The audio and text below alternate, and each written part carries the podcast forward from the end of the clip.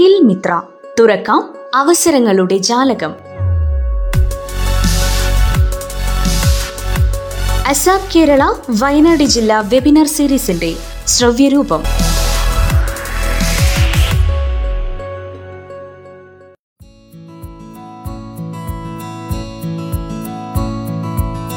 എല്ലാ പ്രിയ ശ്രോതാക്കൾക്കും സ്കിൽ മിത്രയുടെ പുതിയ അധ്യായത്തിലേക്ക് സ്വാഗതം.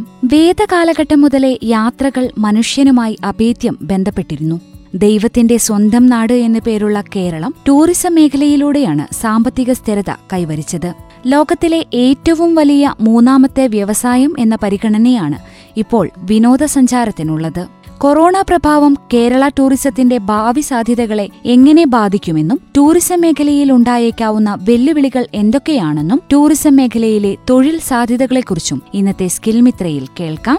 ടൂറിസം അക്കാദമീഷ്യനും എഴുത്തുകാരനും പുൽപ്പള്ളി പഴശ്ശിരാജ കോളേജിലെ ട്രാവൽ ആൻഡ് ടൂറിസം വകുപ്പ് മേധാവിയും global economic progress and research association Indira Gandhi gold medal ജേതാവും ടൂറിസം ഗവേഷകർക്കും ടൂറിസം മേഖലയ്ക്കും ഉപകാരപ്രദമായ ഒരുപാട് ഗ്രന്ഥങ്ങളുടെ കർത്താവ് കൂടിയായ ഡോക്ടർ ദിലീപ് എം ആർ നടത്തിയ പ്രഭാഷണത്തിന്റെ ഒന്നാം ഭാഗം ഇന്ന് ശ്രോതാക്കൾക്ക് കേൾക്കാം.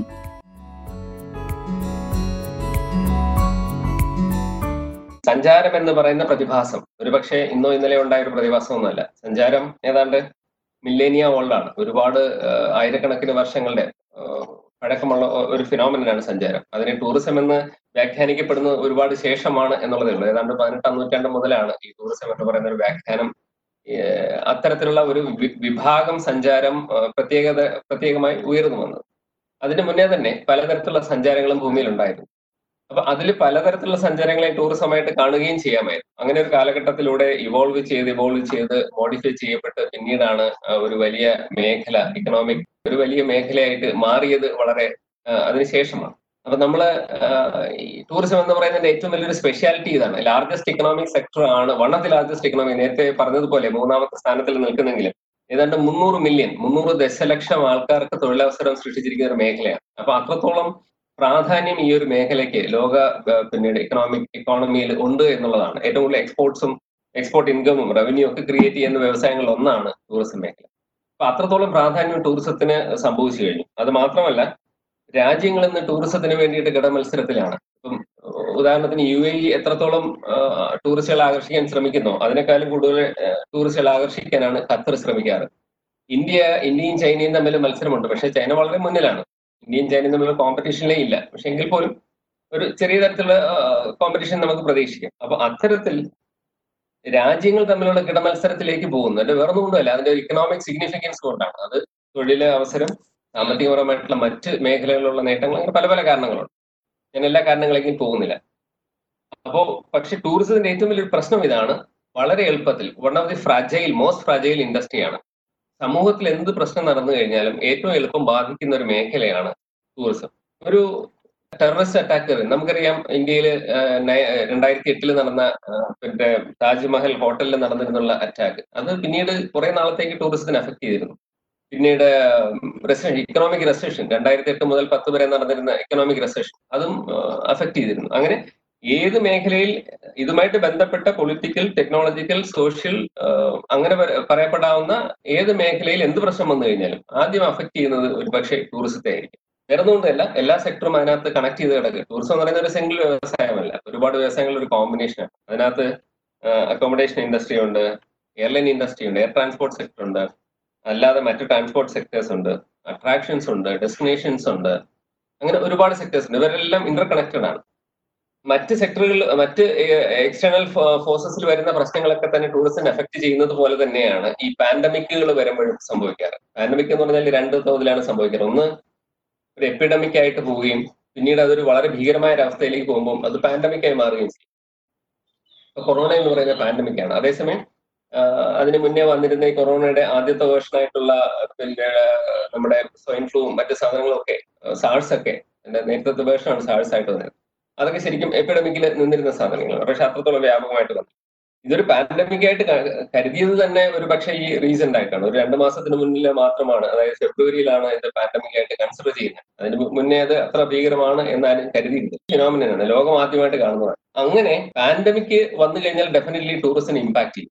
അതിന് മുന്നേ നമുക്ക് പ്രത്യേകം ശ്രദ്ധിക്കേണ്ട ഒരു വിഷയം എന്ന് പറഞ്ഞു കഴിഞ്ഞാൽ, ഈ സഞ്ചാരം എന്ന് പറയുന്ന പ്രക്രിയയാണ് ലോകത്തിൽ ഉണ്ടായിട്ടുള്ള എല്ലാ പാൻഡമിക്കുകളുടെയും സ്പ്രെഡിന്റെ ഏറ്റവും ബേസ് ആധാരം.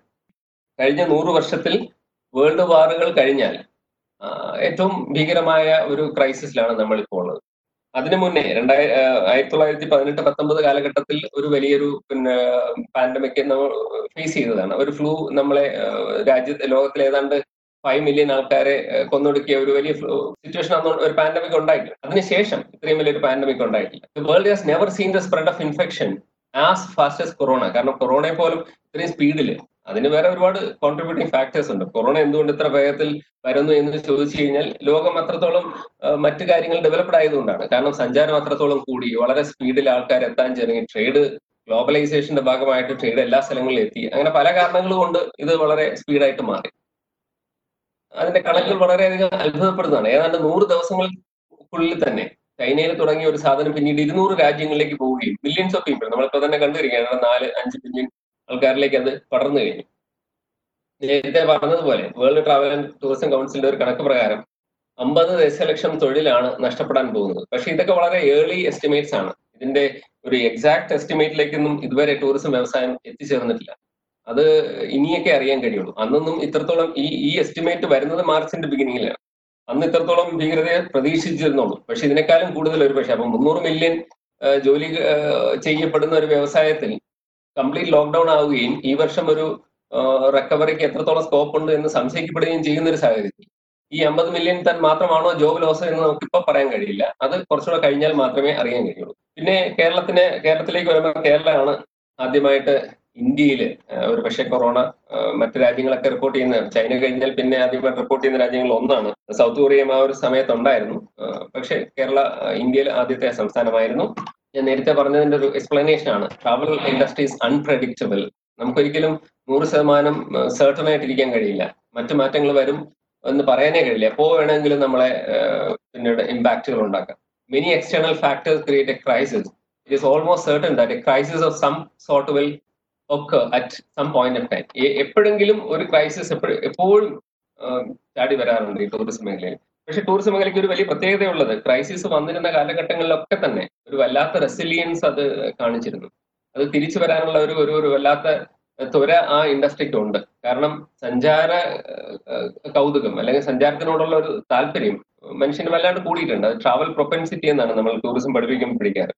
ആ ട്രാവൽ പ്രൊപ്പൻസിറ്റി ഏതാണ്ട് വളരെയധികം കൂടിക്കഴിഞ്ഞു ലോകത്തുള്ള ജനതയിൽ. അത് പണ്ട് ദ റിച്ച് ആൻഡ് അരിസ്റ്റോക്രാറ്റിക്കിൽ മാത്രം നിലനിന്നിരുന്ന ഒരു താല്പര്യം പിന്നീട് ഇപ്പം സമൂഹത്തിന്റെ എല്ലാ വിഭാഗങ്ങളിലേക്കും, all sections of the society, എല്ലാ തരത്തിലേക്കും അത് എത്തിക്കഴിഞ്ഞു.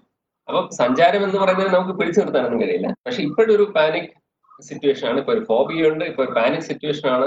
അതിൽ മാറ്റം വന്നു കഴിഞ്ഞാൽ മാത്രമേ നമുക്ക് മാറാൻ കഴിയൂ. നമ്മൾ പറഞ്ഞിരുന്ന വിഷയം ഇത്രയേ ഉള്ളൂ. അതായത് ടൂറിസം വളരെ ഫാസ്റ്റായിട്ട് വൾണറബിൾ ആയിട്ടുള്ള ഒരു സെക്ടറാണ്.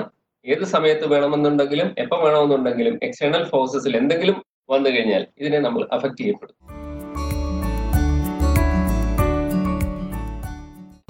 ശ്രോതാക്കൾ, സ്കിൽ മിത്രയിൽ കേട്ടത് കൊറോണ പ്രഭാവം കേരള ടൂറിസത്തിന്റെ ഭാവി സാധ്യതകളെ എങ്ങനെ ബാധിച്ചുവെന്നും ടൂറിസം മേഖലയിൽ ഉണ്ടായേക്കാവുന്ന വെല്ലുവിളികൾ എന്തൊക്കെയാണ് എന്നതിനെക്കുറിച്ചും ഡോക്ടർ ദിലീപ് MR നടത്തിയ പ്രഭാഷണത്തിന്റെ 1-ാം ഭാഗം. തുടർന്നുള്ള ഭാഗങ്ങൾ സ്കിൽ മിത്രയുടെ അടുത്ത അധ്യായങ്ങളിൽ കേൾക്കാം.